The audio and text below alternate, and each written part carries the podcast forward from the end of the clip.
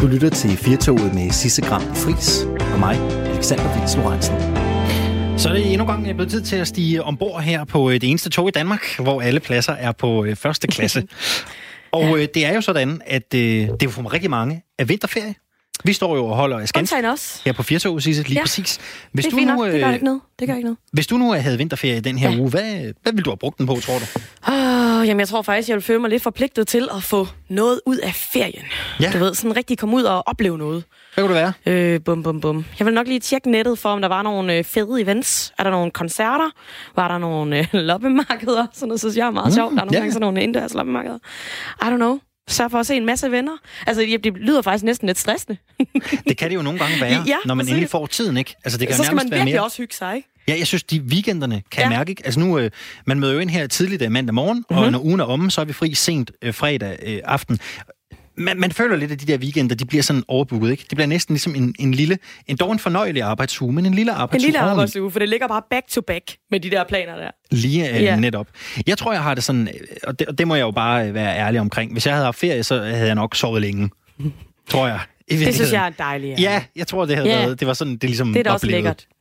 Men hvis man nu øh, sidder derude og ikke helt ved, hvad man skal give sig i øh, kast med, så er det jo øh, ingen hemmelighed, at man jo bare kan øh, gå på nettet, eller man kan tænde for sit fjernsyn, og så bliver man jo i, særligt i den her uge øh, bombarderet med øh, alt muligt øh, information overload om ting, man kan give sig i kast med. Og det kan jo være lidt svært, Sisse. Det kender du sikkert selv med at navigere rundt i alle de ting, man får smidt i hovedet. Ja, fordi så ser man måske, man beslutter sig for, nå okay, så tager vi på Vega til den her koncert, men så er der så også lige noget andet der.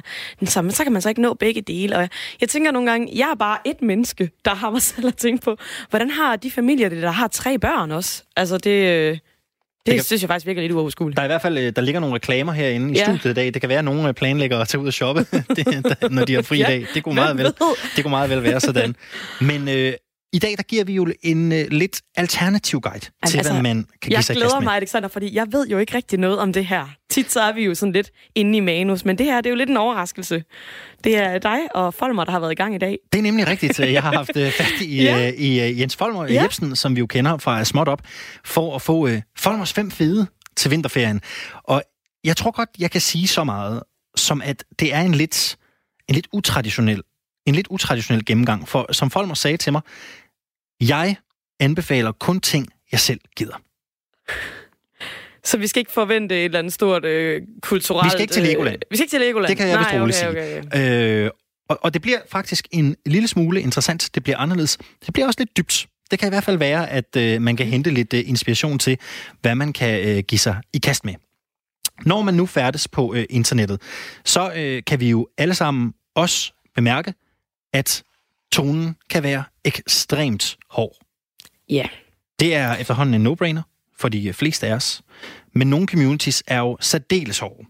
Det må man sige. Der er nogle communities, hvor at, øh, når vi brokker os over, at tonen bliver lidt hård på Facebook og Instagram for eksempel, det kan det nogle gange gøre på et eller andet opslag, så er der altså nogle forer ude på, øh, på, på internettet, hvor det er peanuts i forhold til, hvordan man taler til hinanden derude. Internetforumet 4chan skal vi tale om i dag, og det er et rigtig godt eksempel på øh, det her ekstreme forum. Det startede i 2003, og her der tager øh, brugerne altså ytringsfriheden til, til nye højder. Det kan man vist roligt sige. Det er et ekstremt radikalt forum. I Danmark, der vurderes det, at godt 170.000 IP-adresser månedligt besøger 4chan, hvor, og det her er jo ekstremt voldsomt. Ja. Øh, kvinder er blevet øh, afpresset til at slikke på toiletbrætter, det figurerer der videoer af, øh, spise deres egen afføring og, og drikke tis. Det her, det er, det er i nogle tilfælde noget af, af det grimmeste, man umiddelbart kan øh, forestille sig. Det er, øh, altså vi har jo talt en del om det i dag på, øh, på redaktionen, og jeg synes faktisk, det er lidt uhyggeligt, Alexander, og jeg, jeg føler mig sådan helt naiv, fordi jeg kom til at sige på et tidspunkt, ej, men så slemt er det vel ikke, og så kunne jeg bare se på jer andre, jo, det er det. Du har tydeligvis ikke været inde på de her forer og, og oplevet det, se hvad der sker. Der er simpelthen bare øh, fri leg, og øh, det går voldsomt for sig. Og det skal vi dykke lidt ned i og blive lidt klogere på. Det er jo sådan et forum, hvor man kan poste tekster, og man kan poste billeder, og som det er øh, med, med alle mulige andre steder, så er der jo altid en lille øh, procentdel, der, øh, der misbruger det og gør ja. livet surt for andre. Vi taler med Center for Digital Pædagogik, som nu skal til at dykke lidt ned i fora som det her, og finde ud af, hvad der ligesom er op og ned, og, og hvad er Præcis. problemstillingerne også for demokratisk deltagelse i debatten med sådanne fora. Vi bliver klogere på, hvad det er, og også hvad der skal ske, og, og hvad de her øh, penge skal bruges til. Og så skal vi tale om dark design. Så skal vi tale om dark design, og det kan godt være, at du sidder derude og tænker, det lyder lidt øh, mystisk.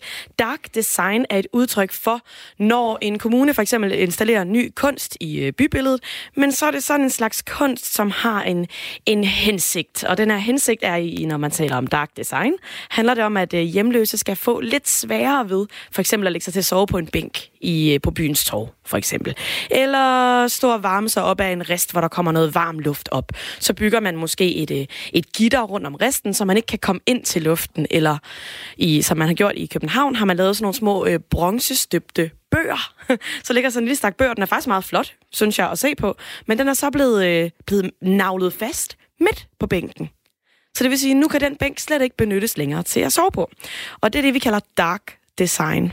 Det kan jo være rigtig mange ting. Øh, et eksempel, jeg øh, i hvert fald tydeligt kan huske, det er jo, det er jo så mere et auditivt design. Ja. Det er, øh, jeg ved ikke, om du har været på Vejle Banegård. Men, jo, oh, ja, masser ja, af gange. Når man er på Vejle Banegård, så spiller der øh, høj, altså sådan marsmusik og øh, ja. klassisk musik nede i øh, gangene under stationen, som jo gør, at man ikke kan ligge og sove der. Ja, jeg vil næsten sige, bare som rejsende er det sådan, at man småløber lidt igennem den der passage, for det er faktisk fuldstændig umuligt at være i det er meget højlydt og øh, ret forfærdeligt. Lidt af det samme gør man vist også på Københavns øh, hovedbanegård ja. i øh, aften og i aften og, øh, og nattetimerne. Præcis. Men det er i hvert fald rigtig spændende, og vi får en uh, gæst i studiet, som er en uh, hus forbi sælger og tidligere hjemløs, som selvfølgelig har uh, lidt på hjerte omkring det her dark design. Og jeg glæder mig rigtig meget til at få ham her i studiet og høre, hvad han egentlig tænker om det. Og hvad siger man egentlig ude på gaden? Er det et problem, eller er det bare uh, storm i glas vand? Vi øh, taler jo øh, som sagt om øh, tonen på internettet i dag, og særligt om internetforumet øh, 4chan. Og det, øh, det, der foregår på 4chan, det er jo selvfølgelig vigtigt at sige, at meget af det er jo øh, på grænsen til at være øh, ulovligt. Meget af det er også ulovligheder. Mm-hmm. Øh, men den her historie, den fik os jo lidt til at tænke generelt på tonen på de sociale medier og på internettet. Og det er jo noget, som jeg tror, alle kan genkende. Det kan jeg i hvert fald genkende. Kender du ikke det, Alexander? Man, man scroller lidt igennem sin Facebook, og pludselig så kan man se, at der er et eller andet opslag, der har 500 kommentarer og 300 likes. Og så er der bare gang i den derinde, ikke? Og det er ligesom om, at når vi skriver til hinanden på sociale medier, så er der bare fri leg. Vi må bare skyde løs. Og der er altid en eller anden, der prøver at skrive, hey, hey, guys, øh, lad os lige øh, tale pænt til hinanden. Men øh, det er som om, at det ikke rigtig kan dæmre debatten derinde alligevel. Har du selv oplevet det? Øh, ja, jeg har faktisk øh, engang lavet et opslag, som jeg vidste, at nogen ville øh, synes var lidt kontroversielt. Og jeg må faktisk indrømme, at jeg gik faktisk med ondt i maven hele dagen, fordi hver gang jeg fik en opdatering om, der var sket et eller andet, så Oh, så vidste jeg bare ikke, om jeg skulle ind og stå på mål for et eller andet igen inde på min øh, Facebook-væg. Så det var faktisk ikke øh, særlig sjovt. Øh, det var et opslag omkring øh, de brændende skove i Amazonas, og hvordan jeg mente øh, personligt, at det var en god idé at skrue lidt ned for sit kødforbrug, nu var det derfor, at vi brænder skovene oh, ja, af. kan godt tænde. Ja, og ja. Alexander, jeg skrev en der i mit øh, opslag sådan, jeg synes selv, jeg var lidt charmerende. jeg tror, jeg lavet en blinkesmiley og skrev, øh, mm. jeg beklager, hvis uh, der er nogen, der bliver lidt stødt nu, men, men uh, jeg synes bare, det er en vigtig debat, og jeg kunne, synes, det kunne være spændende. Uh, og så blev folk meget, meget vrede. men hvis du derude, kære lytter, sidder og nikker genkendende til det her, eller bare tænker, hvad snakker I om? Der er der overhovedet ikke noget galt med tonen på internettet. Jamen, så vil vi også gerne høre det. Øh, send os øh, gerne en sms ind på 1424. Skriv lige R4 først, og så kom med dine uforbeholdende mening om det her. Er det et problem, eller er det bare mig, Alexander, der ser det som et problem? I må også gerne øh, ringe ind til os på 72 30 4444. Lige præcis. Dagens spørgsmål her på Radio 4, det er altså, er tonen på internettet blevet for hård? Er vi for hårde ved hinanden? Taler vi for grimt til hinanden? Og hvordan oplever du, det kan være at blande dig i den offentlige debat på de digitale forer. 72 30 44 44, 72 30 44 44. Ja, vi skal fortsætte snakken omkring det her med debat på internettet, men jeg vil gerne lige tage det et nyk op. Som vi også sagde i vores intro, så skal det her ikke handle om den almindelige Facebook-samtale eller Instagram-samtale, men derimod om noget øh, lidt mere alvorligt. Det er jo sådan, at øh, vrede mænd mødes på nettet og koordinerer personlige angreb på kvinder og minoriteter. Og et par af mødestederne her på internettet hedder 4chan og 8 kun. Og det er altså et sted, hvor alle kan deltage fuldstændig anonymt. Man kan for eksempel fra tid til anden sende billeder af mennesker, hvor man både kan se deres private telefonnummer, navn og adresse, så de er altså på ingen måde anonyme. Og de her mennesker bliver altså offentliggjort af andre anonyme mennesker, som ligesom har et problem med dem, som på en måde er politisk uenige med dem, eller som vil opfordre til sikane af de her personer. Offrene er ofte kvinder, eller minoriteter, og de bliver simpelthen lagt kollektivt for had. Man ved, at det er mænd, der hænger ud på de her forer, og man ved, hvem de hænger ud med. Så øh, nu skal vi øh, lidt øh, dybere til bunds i det her. Fordi det er sådan, at øh, Center for Digital Pædagogik har af Minister for Ligestilling og Nordisk Samarbejde, Mogens Jensen, fået støtte til et projekt, hvor de graver ned i de afkroge af internettet, hvor had til kvinder og minoriteter altså ikke bare er noget, man snakker om, men faktisk også nogle gange er noget, man fører ud i det virkelige liv. Og så er det jo straks en meget mere alvorlig diskussion. Her ved siden af mig i studiet står Christian Mogensen. Du er specialkonsulent ved Center for Digital Pædagogik. Ja, og Velkommen. tak for invitationen. øh, Christian, øh, vi vil gerne vide lidt mere om det her. Det er jo lidt uhyggeligt, må jeg indrømme. Jeg synes, øh, 4chan og 8kun, de er de her internetforer, hvor, øh, hvor der altså foregår lidt af hvert. Vil du ikke lige prøve at tage os igennem, hvad er det, der er særligt ved, ved de her forer? Jo, øh, hvis vi tager udgangspunkt i, i Facebook, som de fleste af os efterhånden kender, øh, så der, hvor forskellen ligger til 4chan og 8kun, er, at du er anonym, og at langt det meste af det, der foregår, i hvert fald specielt på 8kun, det der tidligere hed 8chan, er umodereret. Det betyder, at der ikke er nogen, der kommer og sletter dit opslag, hvis du bryder de her retningslinjer, fordi der er meget, meget få, hvis overhovedet nogen. Det betyder til gengæld, at dem, der vælger at bruge 4chan eller 8kun, eller nogle af de andre, som er på alle ledere kanter grimme hjemmesider. Altså, de er dårligt designet, de er svære at komme ind på, det er svært at finde ud af, hvordan de foregår. Det er folk, der aktivt det vil typisk være folk, der aktivt har søgt væk fra Facebook, Snapchat og Instagram, der hvor vi andre er, fordi de synes, at de bliver modereret for hårdt, eller at man ikke kan få lov til at tale om det, der i virkeligheden er vigtigt. Og hvad er så det, som i virkeligheden er vigtigt? Nu laver jeg sådan nogle gåseøjne her, ja. fordi det er jo selvfølgelig meget subjektivt.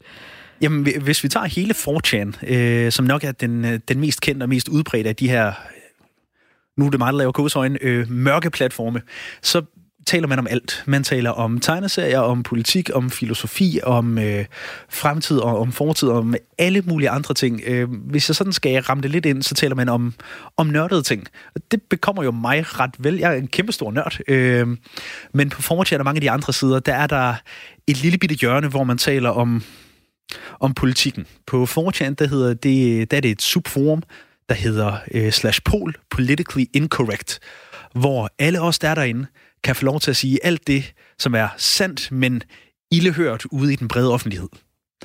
Og så havner man jo lynhurtigt i en diskussion, hvor man taler om alle os, der bliver holdt nede af, af den her gudsjammerlige øh, politiske korrekthed, som er alle steder, hvor vi, ikke må, hvor vi ikke må kalde folk det, de i virkeligheden er, hvor vi ikke må sige, hvad feminismen i virkeligheden går ud på, hvad, hvor, hvor vi ikke må tale om, hvad øh, sojaprodukter i virkeligheden gør ved mandens testosteron og maskulinitetsniveau, og alle de her ting. Og når man har den her meget, meget lille målgruppe, som, som 4chan og 8 kun alle de andre sider har, så er der meget sjældent nogen, som siger hinanden imod. Altså på Facebook, der skændes vi altid om tingene. Lige meget om du egentlig bare har en holdning til, hvad, hvad en drømmekage egentlig hedder, eller hvor meget glasur der skal være på den, så er der nogen, der er uenige, og så taler vi om det. På 4 på 8 kun og mange af de andre sider, der taler vi ikke om de her ting, der er det mere sådan, det er et lille bitte klubhus for alle os, der allerede er enige. Så det bliver bare sådan lidt, at man øh, rygklapper lidt, og bliver lidt enige, eller hvad tænker du, kan det sådan spænde ud? Jamen altså, vi, hvis vi skal bruge et fortærsket term, så kan vi kalde det et ekokammer. Øh, ja. Øh, alle os, der søger herind, er lidt den samme type, og så vil man rigtig gerne passe ind, og så er der nogen, der adopterer nogle af de her holdninger, og altså i overført betydning æder den der berømte skovsnegl, og går med på den. Øhm, og det er ikke fordi 4chan eller 8kun eller nogle af de andre hjemmesider er farlige som sådan. Vi kan bare se, at de, de fylder et tomrum ved nogen, som, som har brug for nogen at være enige med, som har brug for nogen at tale med de her ting om, som har brug for, at øh, storebror Facebook øh, ikke kommer efter dem og retter ind og siger, hvilke holdninger de må have. Og de holdninger, de så har, går så ofte ud over kvinder eller andre minoriteter. Øh, Christian, har du et bud på, hvorfor, hvorfor er det lige kvinder, for eksempel? Jeg, hvis jeg lige må træde et skridt tilbage. Det må du gerne. Ja, kvinder og minoriteter, ja, til dels, men det går typisk ud over de andre. Øh, alle os, der har søgt ind på det her forum, har måske øh, mere end vi har søgt herind, så har vi søgt væk fra alle mulige andre steder.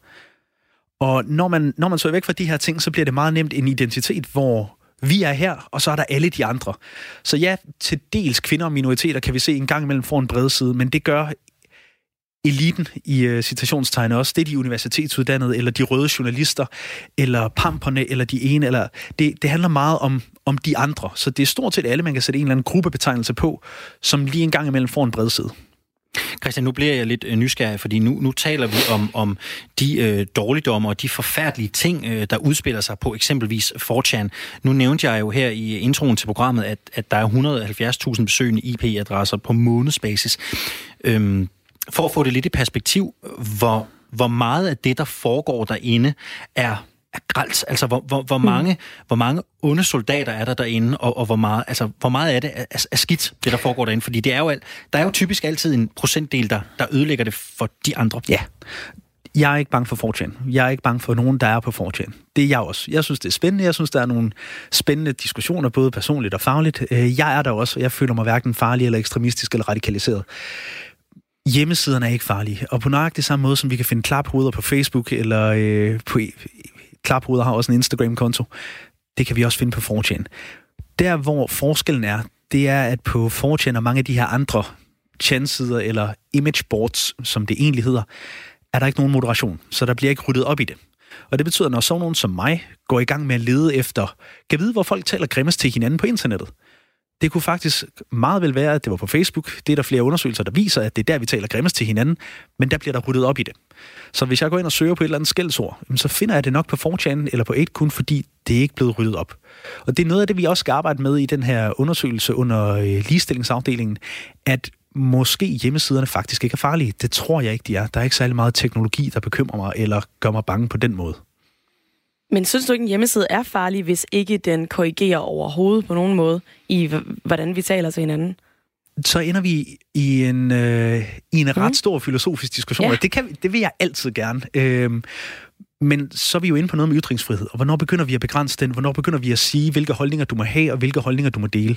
Jeg, jeg er bekymret over 4chan, øh, eller miljøet derinde, fordi det tiltrækker nogle mennesker, som af hvad jeg ser, af hvad jeg og mine kolleger ser, øh, har noget, de ikke får talt om, har noget, der går dem på, har noget, de gerne vil diskutere, men føler at de kan diskutere det med nogen af de andre. Ja. Så de diskuterer det med hinanden, og så bliver det hurtigt sådan en, og det er ikke noget med dem særligt, det er sådan mennesker gør generelt, så handler det om, hvem der har den vildeste holdning. Fordi Klar. på et eller andet stort anonymt øh, forum, jamen så ligger du kun mærke til dem, der taler med versaler og taler med udråbstegn, så det gælder om at råbe lidt højere. Så igen, altså jeg er ikke bekymret for bordet eller øh, kanalen som sådan, der bliver sagt nogle bekymrede ting derinde. Ja, men vi skal finde ud af nøjagtigt, hvem af de her 170.000 brugere om måneden, det er, vi egentlig er bekymret for. Fordi men, jeg tror ikke, det er særlig mange af dem. Men Christian, så lad os få et øjeblik tale om, hvem det er, vi faktisk er bekymret for. Kan du komme lidt ja. ind på, hvornår er det så, det kommer over? Jeg vil til min dødsdag forsvare folks ret til at have alle de holdninger, alle de værdier, de nu engang har. Der, hvor jeg bliver bekymret, der, hvor jeg tænker, nu bliver vi som, hvad skal vi sige, fagpersoner eller holdningsdannere øh, nødt til at gå ind og gøre et eller andet, det er, når man opfordrer til noget som helst antidemokratisk. Når man opfordrer til overfald, eller til at lægge reklamevideoer for øh, rejseselskaber ned, eller når man opfordrer til at gå ind og påvirke den her demokratiske dialog på en eller anden måde. Vi kan se, at det sker hver gang, jeg har lavet et øh, interview eller det her, øh, og det kommer helt sikkert også til at ske i eftermiddag, så havner mit øh, navn eller telefonnummer eller e-mailadresse eller link til mit arbejde eller min Twitter-konto, det havner derinde. Og så, åh, se ham her, han er øh, en dum idiot, og ham, nu smadrer vi ham. Og det er fint, så kommer der lidt der. Det er jeg ikke så bekymret for, det er, hvad det er. Men jeg kan se, særligt mine kvindelige kolleger, de, får, øh, de bliver lagt ud med billeder. Der nogen burde voldtage den her whatever hun nu er i dag, fordi så kan hun lære det. Og der er en uhensigtsmæssig diskussion derinde, og det jeg gerne vil, det mine kolleger gerne vil, det er at finde ud af, jamen, hvorfor føler de her brugere sig ikke hjemme de steder, hvor vi er? Hvorfor kan vi ikke have den her diskussion på Facebook, eller på Reddit, eller på Twitter? Vi skal tale lidt mere om, hvorfor øh, det er relevant med, med det her projekt lidt senere. Noget af det, der har fyldt meget i øh, debatten, noget af det, der er blevet talt meget om i forbindelse med 4 det er fænomenet incels. Kan du prøve at sætte ja. ord på, hvad er det for, øh, hvad er det for en, for en type personer? Øhm, incel er, er et portmanteau af involuntary celibate. Så det er ufrivilligt celibate mennesker. Det er egentlig en term, der er opfundet af en kvinde, som sagde, at hun ville rigtig gerne have nogen at øh, være sammen med. Hun kunne ikke finde nogen, ergo hun var ufrivilligt celibat.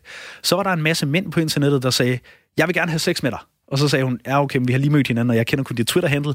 Det tror jeg sgu ikke, jeg har lyst til. Og så sagde den her gruppe af mænd, så er du ikke ufrivilligt celibat. Jeg vil gerne have sex med dig. Det er mig, der er ufrivilligt celibat. Og så blev det her udtryk ligesom overtaget af en gruppe af mænd, som synes, at de fortjener sex. Og det, nu springer jeg sådan otte mellemregninger over, ikke? Mm-hmm. Tilgiv mig det. Men øh, incel er en gruppe af mænd, som synes, de fortjener sex, har krav på sex, og at den eneste grund til, at de ikke får det, det er fordi, der er nogle bestemte kvinder og nogle bestemte mænd, som tilrender sig alt den sex, der er til rådighed. Og hvad er det, de gør på, på 4chan? Jamen, der bliver de enige om, igen, hvis vi skal dem alle sammen over en kamp. Mm. Øh, 4chan er ikke et incel-board, og, men på 4chan og på mange af de andre fora, der, der sker en mekanisme, hvor nogle unge mænd, som er en del af den her intelkultur, bliver enige om, det er ikke os, der er noget galt med, det er ikke os, der skal lave noget om, det er de andre, der faktisk skylder os sex. Der er nogle konspirationer på spil i verden, der afholder mig, dig og alle os fra at få sex, eller den seksuelle opmærksomhed, vi egentlig fortjener, fordi vi er bare the shit. Vi har læst de rigtige bøger, hørt de rigtige albums, øh, har fuldskæg og går i skoven og fælder træer, nogle rigtig gode, klassiske mænd der afholder os fra for sex. Men hvordan kan det så være, at de her kvinder, jeg kunne forestille mig, som angribende går på, hvorfor går de ikke bare ind og blander sig i debatten? De får ikke lov til det. Øh, ofte så bliver de her, nu kalder jeg det diskussioner, men det bliver egentlig ikke ført som diskussioner. Det, det er sådan et, øh, et vælgermøde, hvor vi egentlig bare skal finde ud af, hvem, øh, hvem har det bedste slogan for os. Og det handler meget, meget sjældent om at få om at få ret eller, eller komme videre i diskussionen, men det handler mere om at få skabt et eller andet tilhørsforhold. Det vi typisk ser ved incels og mange af de andre subkulturer, vi møder ude på de her sider, det er, at de vil egentlig, mange af dem vil sjældent hjælpes videre. De vil bare i stedet for at være en del af den brede kultur eller det brede samfund, så vil de lave deres eget, en modkultur eller et modstandersamfund. Når for eksempel, øh, der, der er udgivet en fremragende forskningsrapport af Esther Kimnitz fra Københavns Universitet, som også peger på, at når der er nogen, der sådan fagligt går i rette med de her subkulturer og fortæller dem, eller viser dem med tal og data og logik, jamen det er ikke sådan her, det hænger sammen. De tager dataen og informationen ind, men de vælger ikke at reagere på den, fordi det vil ødelægge deres tilhørsforhold til gruppen bagved dem. Så det handler ikke om at diskutere det her. Det handler om, så laver jeg bare mit eget klubhus. Så laver jeg min egen sørøverhul. Inden, vi, øh, inden man sidder derude og lytter til det her program og bliver alt for nervøs og bange lige nu, så vil jeg egentlig gerne høre dig. Øh, jeg kan forstå, at debatten foregår primært på engelsk derinde. Ja. Så jeg sidder og tænker, om, om det må være rigtig mange amerikanere, der bruger det her, men er det, er det egentlig også et, et problem eller en udfordring, vi har i Danmark? Når mine kolleger og jeg er ude på særligt gymnasiale uddannelser og taler om det her, og sådan, hvad skal vi sige, taler rundt om det, så er der elever, der er studerende, som siger, det kender jeg godt, eller øh, det her udtryk kender jeg, eller jeg ved, hvad en chat eller en Stacy er, og ham herover han er en rigtig øh, incel, eller øh, så videre. Det er, det er i hvert fald et udtryk, en udtryksramme, og det er, det er et sprogligt fænomen, som vi også har i Danmark. Øh, og om hvor mange der er, og hvem det er i Danmark, og om det overhovedet er et, en udfordring eller et problem i Danmark, det er jo så det, vi skal finde ud af i den her undersøgelse. Men ja, det fylder rigtig meget i USA.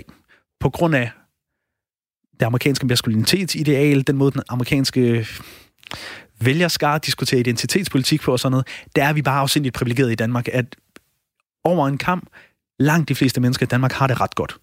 Ja, så derfor fylder det heller ikke lige så meget i Danmark. Det fylder mindre i Danmark. Men har du nogle eksempler fra Danmark? Vi har nogle eksempler fra Danmark. Øh, ikke nogen, jeg sådan kan, hvad skal vi sige, dele uden at, uden at bryde troværdigheden over for nogle af dem, øh, de mm. interviewpersoner, jeg har snakket med. Men vi kan jo se, du, du startede med at sige, at vi ikke skulle tale om tonen på, øh, på Facebook og Instagram og de andre steder. Det synes jeg alligevel lidt, vi skal, fordi vi mm. kan se for eksempel i Danmark, antifeminismen, den her tanke om, at feministerne, altså de er lidt hysteriske. Altså, de der kvinder, de har fået stemmeret, de har, altså der er vi ikke, vi er færdige med ligestillingsprojektet i Danmark. Jeg tror, det var en Djøf-undersøgelse, der efterhånden er et års tid gammel, der fandt ud af, at, eller pegede på, 43 procent af danskerne synes, at ligestillingsprojektet, det er gået for vidt. Så det er noget, vi er færdige med, og vi kan bare se, det er vi ikke. Det er ikke et projekt, vi er færdige med herhjemme. Men den her tanke med, at feminister er hysteriske, jamen hvis, det, hvis det er toppen af isbjerget, jamen altså, hvad ligger der så nedenunder det?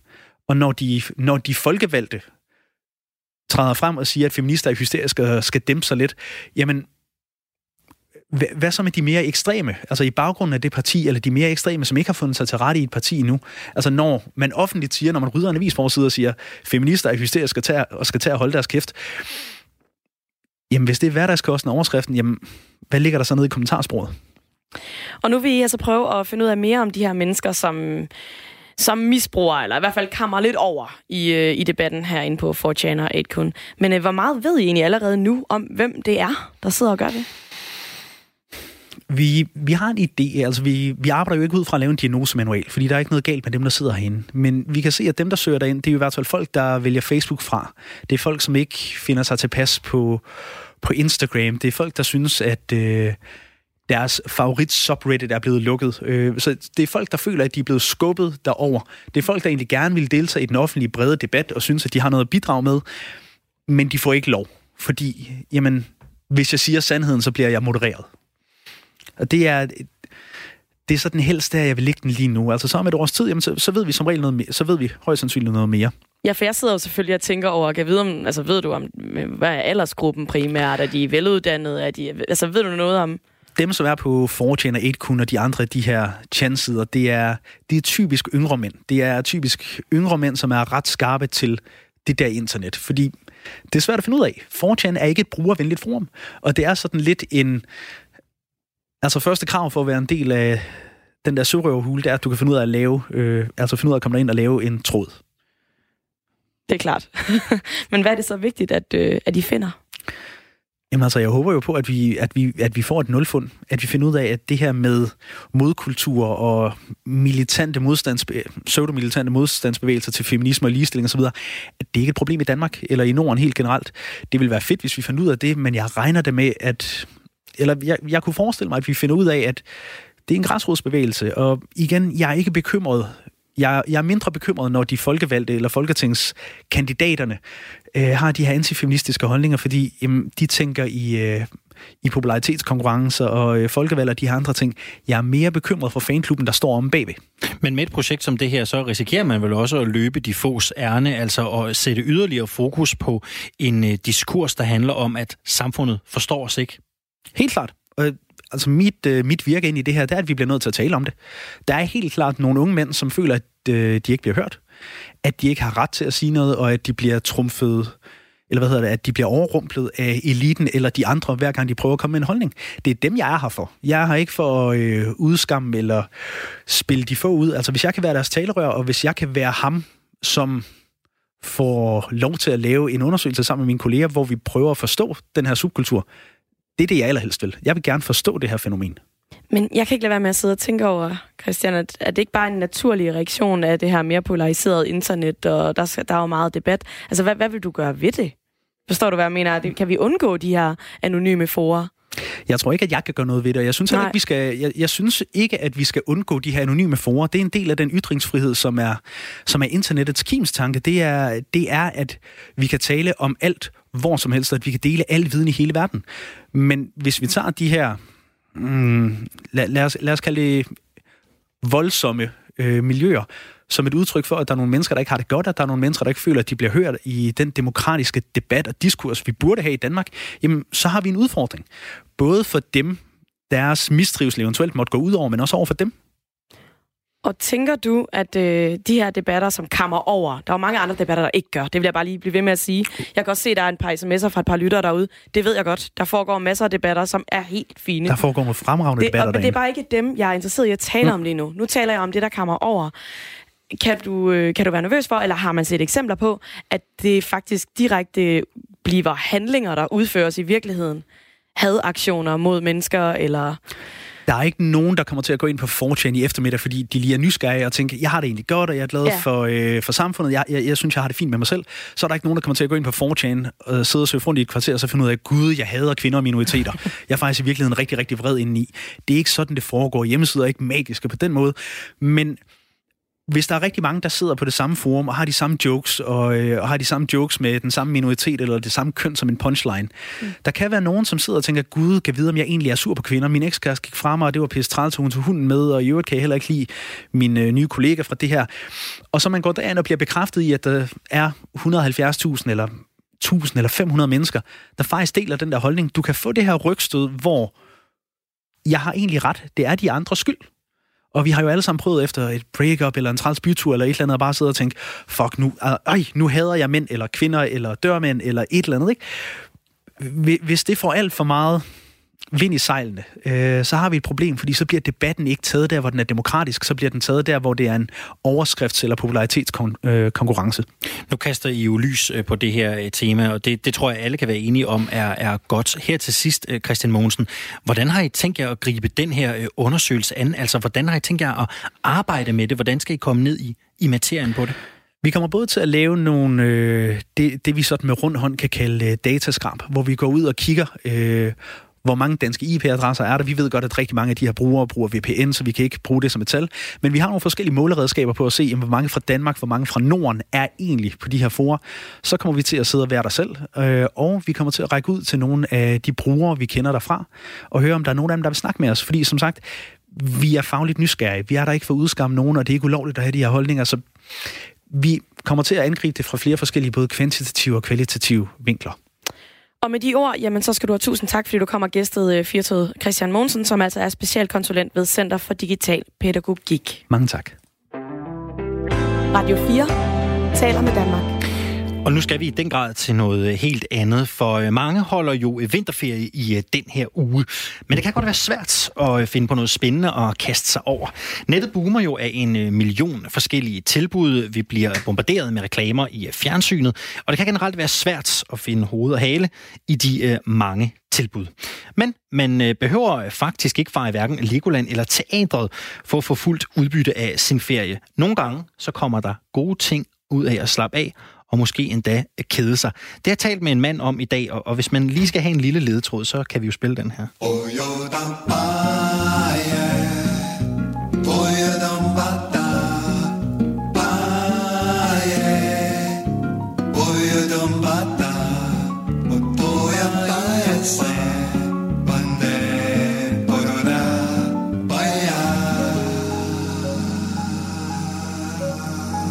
aldrig, hvem der kommer ind ad døren, når man åbner den i småt op mellem 12 og 13 her på øh, kanalen. Men man ved i hvert fald altid, at der er en lille øh, glad bossa nova. Så sådan en skal vi da også have i dag. Hvor er det lækkert. Ja, Hvorfor ja, har vi ikke sådan en på vores program? Eller det kan være, at vi kan tage det med på, øh, vi kan tage det med, med på, på næste i morgen. Ja. Men jeg har jo talt med øh, Jens Folmer Jebsen, som bestyrer småt op her på øh, Radio 4, for at få lidt anderledes bud på, hvad man kan gøre i ferien, som kan give mening. Og som Folmer sagde til mig, jeg anbefaler kun ting, jeg selv vil gøre.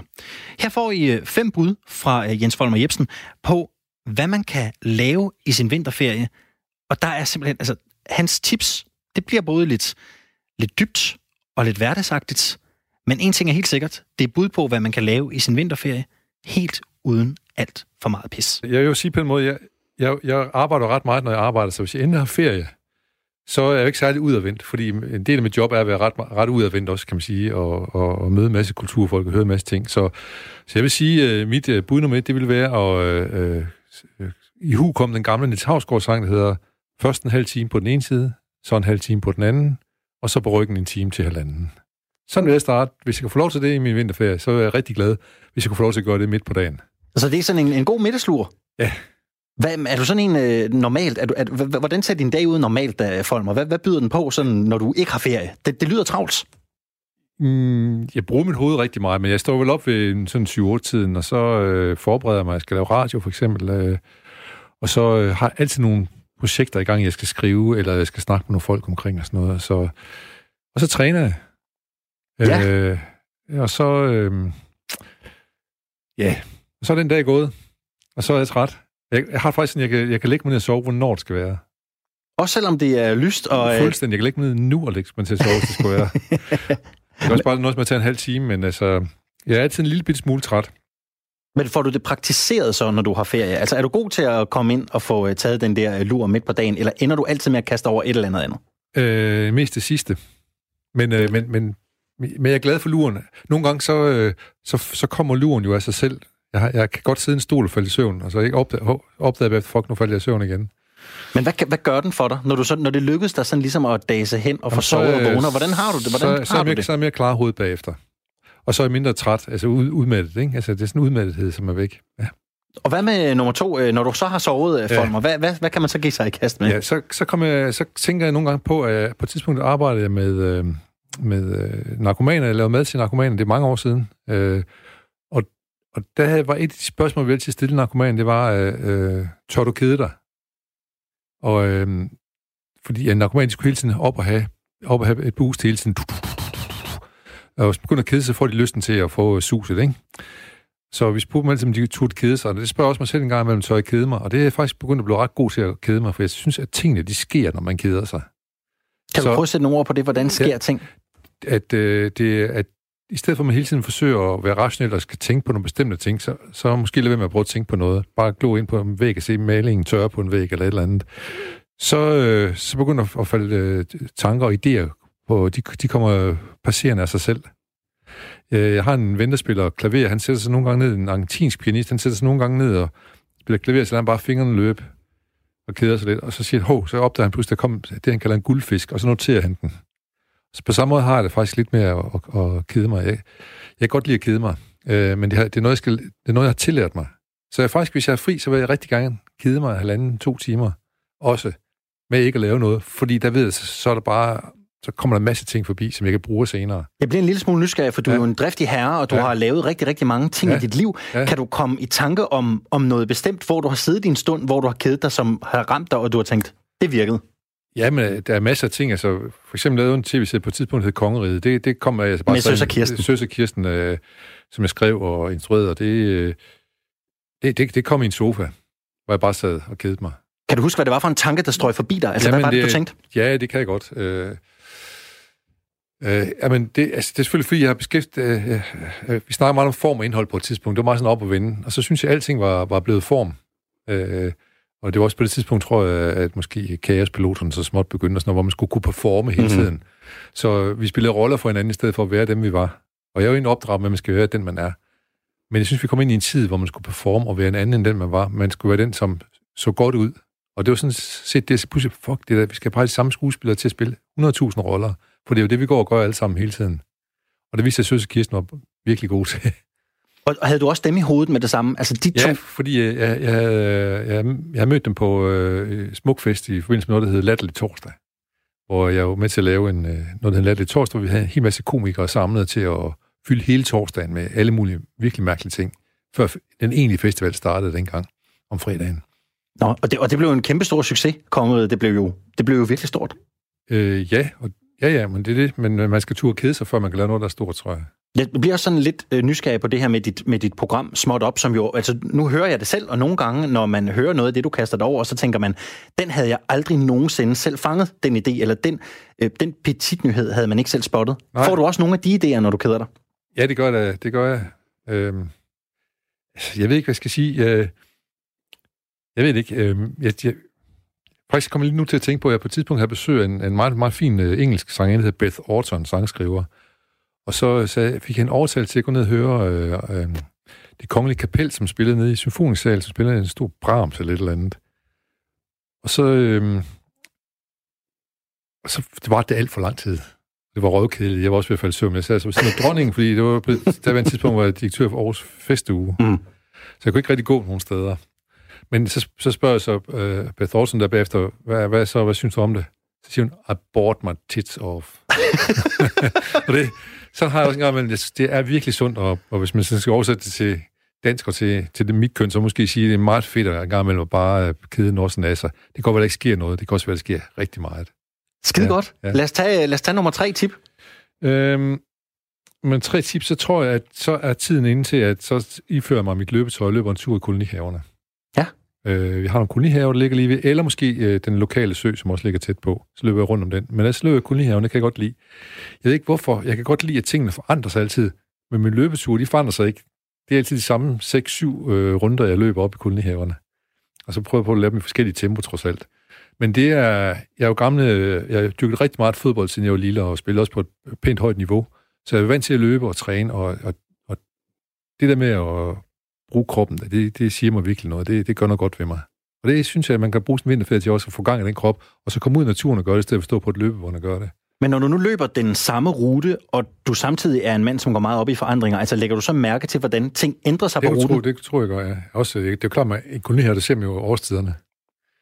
Og øh, man ser også nu her, jeg ser nu her for eksempel, det er også derfor, jeg blev så træt, tror jeg. Jeg gerne vil sove både en halv time på den ene og den anden side.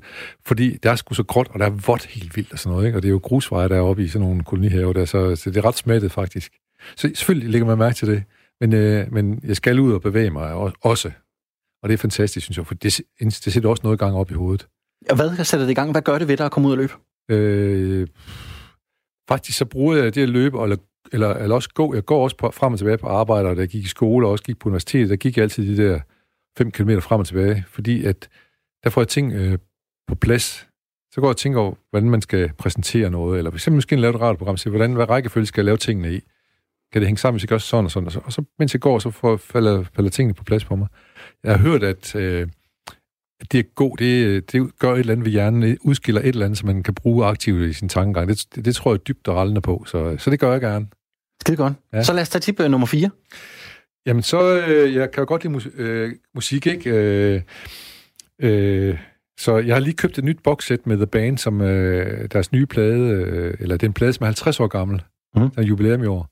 Den er kommet sådan et luksusboxset. De kommer jo en gang imellem. Og jeg så øh, har købt den på vinyl, og pusset mit gamle øh, gramofonanlæg af, og så vil jeg sætte mig i en stol, og så vil jeg lytte til det. Både fordi jeg kender sangen rigtig godt, og de lyder skide godt simpelthen. Og det er en stor fornøjelse at give sig tid til at lytte til musik, også til musik, der har en længde. Normalt så hører man jo bare et nummer, så er man videre. Men nu har jeg vinterferie, så har jeg tid til at sidde og lytte en hel plade igennem, faktisk et helt værk igennem. I kan gå ind også, og den her ja, boxset, der er også øh, alle de numre, de spillede på Woodstock Festival i 69, de er også repræsenteret på den her, øh, det her boxset. Så jeg kan få nogle nye dimensioner på det hele tiden, og det, jeg, jeg, kan godt lide, jeg kan godt lide værker, i stedet for sådan enkelt nummer. Jeg kan sagtens lide et enkelt nummer danse til det, men jeg kan godt lide værk, jeg kan godt lide tid til at fordybe mig et værk. Og det er så det, vi vil bruge en tid til os. Så fordybelse kan jeg også kun anbefale, at man gør i uh, sin vinterferie. Når du snakker om det her med vinyler, du, jo, du virker jo som en connoisseur på mange områder. Er, er, lyden af vinyl, gør det noget særligt? Altså, er det en ekstra særlig oplevelse? Jeg tror, jeg ved sgu ikke mere om det. Jeg tror mere den der stoflighed, der er omkring tingene og sådan noget, der jeg godt kan lide. Jeg tror ikke, jeg tror sgu egentlig, at jeg vil nok ikke, hvis du laver en test på mig, med, hvis det er det samme anlæg om det, så er jeg ikke sikker på, at jeg kan høre forskel på CD. Og jeg kan høre, jeg kan høre øh, det, øh, computerlyd selvfølgelig, så det er helvede til, men, men CD og LP, det er ikke sikker på, at jeg kan køre den helt store forskel på, enten at pladen og LP'erne blev slidt, vinylerne blev slidt lidt, ikke? Så lad os tage den sidste, så lad os tage nummer, ja. nummer fem. Altså, der har jeg sådan, øh, jeg er nødt til, jeg er også, som, jeg kan lide musik, og jeg kan lide litteratur. Jeg kan også lige så godt være en bog, jeg fordyber mig i, kan man sige. Men øh, øh, Garcia, Gabriel Garcia Marquez, ham der skrev 100 års ensomhed, han, øh, han, han, han sagde engang, at han, han elskede at arbejde på bordeller. Fordi så var der fred om dagen til at skrive, og så var der fest om aftenen.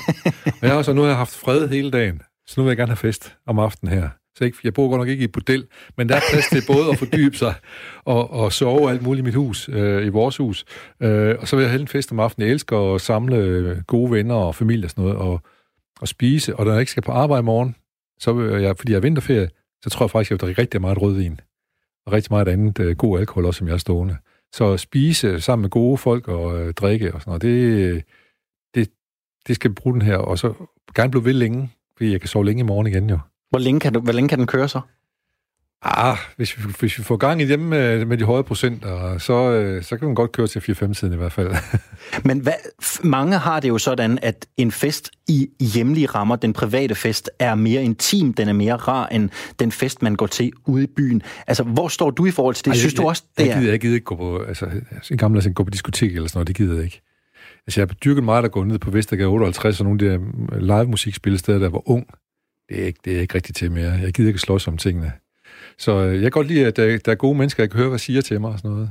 Men selvfølgelig, så er der også nogle gange, så tager man også lige til en festival og hører et eller andet og, og beruse sig i noget der, men normalt kan jeg bedst lide, at jeg kan, jeg kan se og høre de mennesker, jeg holder fest sammen med. Men jeg kan godt lide at holde store fester også derhjemme, hvor vi måske er 25-50 mennesker. Øh, og så tage haven i brug og sådan noget, og så gå rundt og snakke med folk og sådan noget. Foretrækker du mest gæsterollen eller værtsrollen, eller hvor trives du bedst? Det er, lige, det er jeg ligeglad med. Jeg kan godt lide, øh, jeg kan godt lide værtsrollen, hvis jeg har noget at byde på. Hvor er det smukt. Ja. Ved du hvad? Tusind tak skal du have. Det, det var også lidt, måske lidt kedeligt. Og det ved jeg altså ikke, jeg, jeg, jeg er over, nej, jeg synes overhovedet ikke, han er kedelig. Hvad, hvad, hvad, hvad, hvad, hvad kunne du tage med dig herfra? Okay, jeg må sige, ej, det er virkelig nogle gode råd, han kommer med her. Den der med og bare kunne drikke rødvin, ikke? Det der med, at man ikke lige behøver at tænke, åh, oh, det skal vist bare lige være et halvt glas, mens jeg står og laver mad. Det er der ret i. Det kan da godt være, at jeg vil gøre det her, her på lørdag, måske, når jeg ikke skal sende fyrtoget næste dag. Det vil jeg da gerne. Og så det der med at kede sig. Det der med at kede sig, Alexander. Nu mediterer jeg faktisk 10 minutter hver dag. Og det er max det, jeg kan holde til. Altså, jeg er lige ved at sådan så kan jeg heller ikke sidde stille længere. 10 men, minutter, det er jo ingenting. Men jeg bliver lidt nysgerrig, fordi du er jo også sådan et menneske, der udfolder dig kreativt. Du er ja. improkomiker, du er skuespiller, du står her. Ja. Kan du godt genkende det der med, at der nogle gange kommer gode idéer til dig, når du er helt fri for tanker? Jamen, det er altid, når jeg sidder på toilettet. Nå, det er der, det kommer. Jamen, det er altid der. Ja. Altså, øh, alt jeg nogensinde har lavet på en scene, det er kommet på, da jeg sad på toilettet. Hvilken idé er du stolt af, du er kommet på i det øjeblik? Mm, Jamen, så må jeg sige, min børneforestilling Toasten, der bare vil danse, hvor jeg, hvor jeg spiller en toast. Der bare vil danse. Øh, der bare vil danse. Øh, det, er, det er nok en af de øh, bedre idéer, jeg har fået ude på toilettet. Det kan være, at du skal sætte dig derud, når du holder ferie på et tidspunkt. Det kan være, at det er sådan, du skal, du skal tilbringe den. Jeg havde det lidt sådan, jeg kan godt følge folk mig i det der med. Fordi jeg er også sådan en, når jeg holder ferie, jeg, der behøver ikke være vildt meget fart på. Men det der med at kunne sove længe, altså det der ja. med, Kender du den der følelse af, at man har sit vækkeur installeret, men det har man, det kører på ens telefon fast. Man vågner, men man indser, prøv at høre, jeg behøver ikke stoppe nu. Jeg kan bare, jeg kan bare snuse og lægge mig videre. Men du behøver ikke engang sætte nogen alarm, Alexander. Det er jo det. Sæt den på fly.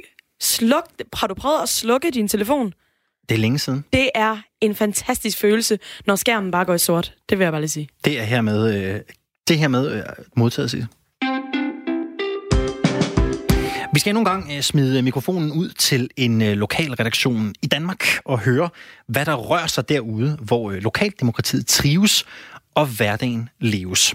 I dag der skal vi en tur til Bjerringbro og Bjerringbro Avis, hvor Christine Kryer Hansen er redaktør og journalist. God eftermiddag, Christine. God eftermiddag. I uh, Bjerringbro, der er I jo i gang med at implementere uh, helhedsplanen på for Bjerringbro, altså hvordan byen den skal tage sig ud i, i fremtiden.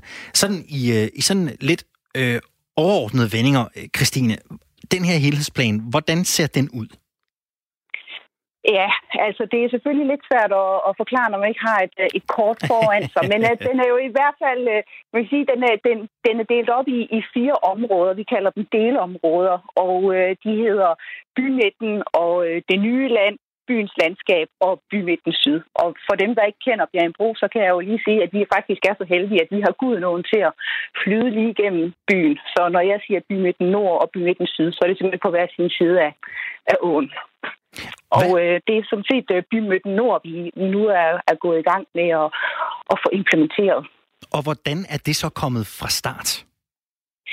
Jamen altså, øh, der har øh, i mange år været en, øh, en stor interesse for, at, øh, at Bjergbro på en eller anden måde skulle fornyes, at vi ligesom skulle øh, have opgraderet øh, byen. Og tilbage i 2018, tror jeg det var, der indkaldte man simpelthen til nogle borgermøder, som kommunen var, var en del af, og og i den forbi- og så, så fik borgerne simpelthen lov til at, at komme med deres øh, idéer altså tilbud om, hvad synes de, der skulle være i, i Bjergenbro. Og øh, ja, det har nok været før 18 faktisk. Men altså, og, og ud fra det, så, øh, så gik man så i gang med at, at lave den her øh, helhedsplan. Simpelthen, øh, man havde, en, man havde undersøgelser osv. Hvad var det folk, de, de manglede i byen? Men har øh, Bjerringbro-borgerne så fået øh, planen at se, Christine? Og ja, den, okay. øh, den er skam øh, både på, på print, og den er blevet øh, fremvist øh, ved, øh, ved møder, og, og den er sådan set også i gang. Og der er, der er jo også øh, skilte rundt omkring, hvor borgerne de kan følge med i, hvad der skal ske, øh, ske de forskellige steder. Har du, så, øh, jo. har du indtryk af, hvad, hvad reaktionen så er? Hvad tænker de om ja. den? Jamen altså, øh, jeg tror øh, overordnet, der er folk enormt positive øh, over, at øh, nu sker der noget i, øh, i byen. Lige i starten, der kan der jo godt være det der, at vi er bare klar til at komme i gang, og øh, alle de her øh, planer, de er, de, øh, det er ligesom, de er præsenteret med ord øh, og billeder. Og så går der jo et stykke tid, før man faktisk øh, sætter spaden i jorden, om man så må sige. Men, øh, men nu er man i gang med det, og det, øh, det er jo til stor glæde for, for rigtig mange mennesker. Det, og det giver jo altid lidt. Altså, så øh, lige pludselig, så er de der, og det er jo ikke alle, der får får læst avisen, og så tænker de, hvad pokker sker der her, og så forsvinder der nogle p-pladser, og der bliver smækket et hegn op, og ja, altså, sådan noget er der jo altid. Men overordnet, så tror jeg bare, at folk de er så glade for, at, øh, at nu sker der noget. Og det er så synligt, fordi det foregår lige midt i byen. Ja, men jeg kan jo ikke lade være med at tænke, øh, Christine, når sådan noget her skal føres ud i livet og implementeres, så medfører det jo også, som du siger, at der er ting, der bliver ændret. Det kan lige pludselig være svært at køre en tur igennem øh, bymidten. Ja, altså, hvilke ja. udfordringer giver arbejdet med den nye helhedsplan? Jamen altså, det, øh, det, der er ingen tvivl om, at, øh, at man kan komme ud for, at øh, den ene dag, så kan man ikke komme ind til fakta fra den side, så må man køre ind fra en anden side. Og, og der har kommunen også været sådan lidt, jamen vi kan simpelthen ikke informere fra dag til dag, at nu, nu lukker vi den vej af, og, og, og så er det kun for to dage. Så det må folk ligesom selv øh, øh, opdage. Men altså, ja, det betyder, at øh, der er veje, der bliver spærret af i, i kortere og længere perioder. Så, øh, Ja, og så har man flyttet noget parkerings... Øh, altså, det, det var måske nok en af de ting, der var lidt oppe øh, at vende, fordi at øh, lige pludselig var der ikke så mange parkeringspladser, som der har været, fordi nogle af parkeringspladserne, de implementeres i den her store bypark, de er ved at lave, Niels Due Jensens plads.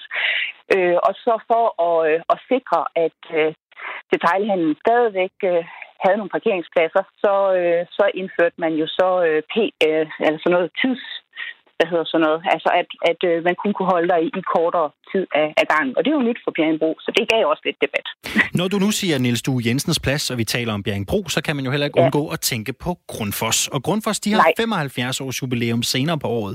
Og det er jo en ja, vigtig virksomhed, ikke bare for Bjerringbro, ja. men for hele Danmark. Det er jo vigtigt, at byen den tager sig godt ud til sådan en, en lejlighed. Øh, hvor høj mhm. grad er det plausibelt, at der kommer øh, styr på det hele, og byen tager sig godt ud, og det hele ikke er det byggerud, når vi nærmer os en stor dag for Bjerringbro?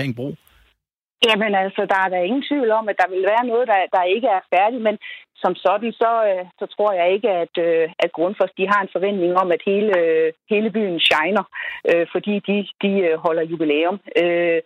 Øh, men øh, i forbindelse med deres jubilæum, der, øh, der har de jo planer om at indvige den her plads, Niels Due Jensens plads, som, som de jo har givet rigtig mange penge til. Altså, de har ikke fået den her plads, hvis ikke de havde valgt at, at give de 25 millioner. Fordi selvom det er et, et kommunalt, kommunalt projekt, så, så var de penge ikke øh, dukket op. øh, men øh, jo, jeg tænker, at den, øh, den skal nok stå klar til den, øh, den 12 maj. Det er så ikke hele pladsen, men størstedelen af den. Her til sidst, det spørger vi jo alle redaktørerne om, når vi ringer rundt til lokalaviserne. Hvorfor er det her en vigtig historie for jer på Bjergbro Avis? Jamen, det er bare enormt vigtigt, når man sidder ude i, øh, i de her små øh, samfund og, og huske at, at tale sin, øh, sin by op. Øh, vi skal også øh, overleve som, som avis, øh, og, og det betyder for os, at, øh, at byen skal blomstre. Der skal være en god detailhandel, og øh, ja, øh, der skal være, og det skal være et godt sted at, at bo. Og, øh, og det kommer helhedsplanen til at, at betyde for Bjergenbro. Den øh, kommer til at løfte byen enormt meget, og forhåbentlig også betyde, at øh, bosætningsmæssigt øh, får vi et, øh, ja, et løft opad. Perfekt. Øh, Christine Krøger Hansen, du er journalist på øh, Bjerringbro Avis og også på øh, Viborg Stifts Folkeblad. Tusind tak skal du ja. have, fordi du havde lyst til at gøre os lidt klogere på, hvad der sker i Bjerringbro og omegn, og have en rigtig dejlig eftermiddag. Tak skal du have. Hej hej. Firtoget.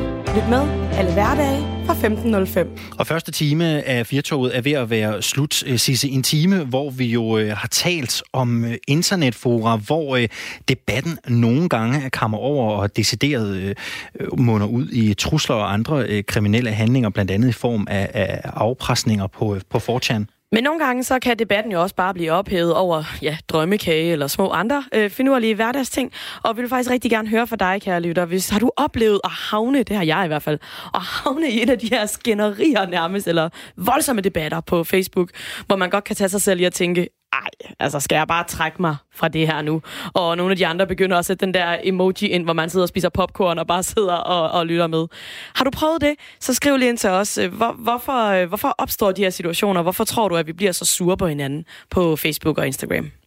Og du kan ringe ind til os på 72 30 4444, 72 30 4444, eller sende os en sms. Du skriver R4, laver et mellemrum, kommer med din besked og sender det hele afsted til 1424. Og det skal selvfølgelig siges, at øh, man jo ikke øh, på den måde kan sammenligne det, der sker på øh, eksempelvis 8kun og 4chan, men det, der sker på andre øh, sociale medier. Der er jo meget stor forskel på at være en, øh, en, en, en debat eller et forum, hvor øh, nærmest kriminelle handlinger eller opfordringer til kriminelle handlinger udspiller sig, og så øh, til, til vores øh, debatter på Facebook, hvor bølgerne nogle gange går højt. Men ikke desto mindre, så har det her emne jo i dag fået os til at tænke over, hvordan det egentlig er, vi øh, gebærder os på de øh, sociale medier. Det kommer vi til at tale mere om i næste time, og vi er øh, naturligvis stadigvæk åbne for inputs både på øh, sms og på øh, telefon. Vi har også talt lidt om, hvad man kan give sig til i sin øh, vinterferie. Det er Jens Folmer Eller hvad man ikke kan give sig ja, til i sin vinterferie. Lige netop. Jens Folmer Jebsen fra Småt Op her på kanalen, han gav i hvert fald sit øh, bud på, hvad man kan give sig til, og det behøver jo ikke altid være vildt hæsblæsende for at give mening. Der kan også komme meget godt ud af at kede sig. Kede sig, det gør man ikke her i næste time. Først et nyhedsoverblik.